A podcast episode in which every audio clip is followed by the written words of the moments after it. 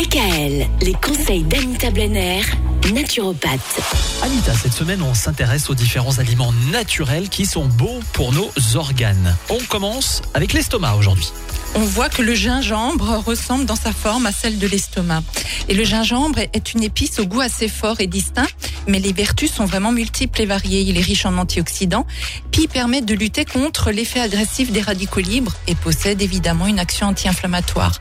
Donc il est très bénéfique pour la digestion qu'il améliore parce qu'il favorise la sécrétion de la bile. Il protège également contre les flatulences. Bah, C'est bien. Oui, Non, mais c'est bien de Ça s'adresser- peut- non, mais c'est bien de s'adresser à. Michael surtout. Oui.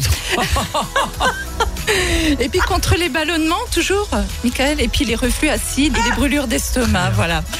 Simplement, sa consommation est déconseillée pour les personnes chétives, diabétiques ou atteintes de maladies du sang. hein.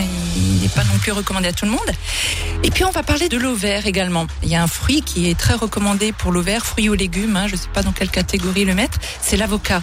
Ah oui. Hein, quand on regarde la forme de la moitié d'un avocat avec son noyau, ben, ça se rapproche beaucoup de celle d'un ovaire qui vient de produire justement un ovule.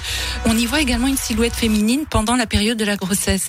D'ailleurs, ce délicieux euh, fruit est très nutritif. Il est recommandé pendant la période car il aide à réguler les déséquilibres hormonaux et à préserver le col de l'utérus. En plus, la richesse euh, de l'avocat en vitamines et surtout la B9 permet de prévenir les malformations et les anomalies nerveuses chez le fœtus. Ah voilà, donc euh, parce que vous disiez euh, c'est bien de le prendre en période de grossesse en fait. Exactement.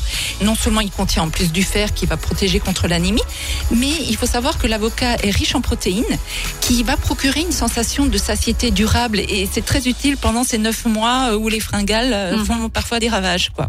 Moi j'avais voilà. plutôt tendance à prendre des pâtes à tartiner au chocolat. Ah oui bah, et Moi, j'ai jamais entendu une femme enceinte dire Oh, tiens, j'ai une envie d'avocat. Ah peut-être que Anita l'aurait dit. Oui. Ah je suis sûre. Ah, peut-être. Merci, Anita. Demain, on va parler des aliments qui sont bons pour les reins et pour les poumons. DKL, retrouvez l'ensemble des conseils de DKL sur notre site internet et l'ensemble des plateformes de podcast.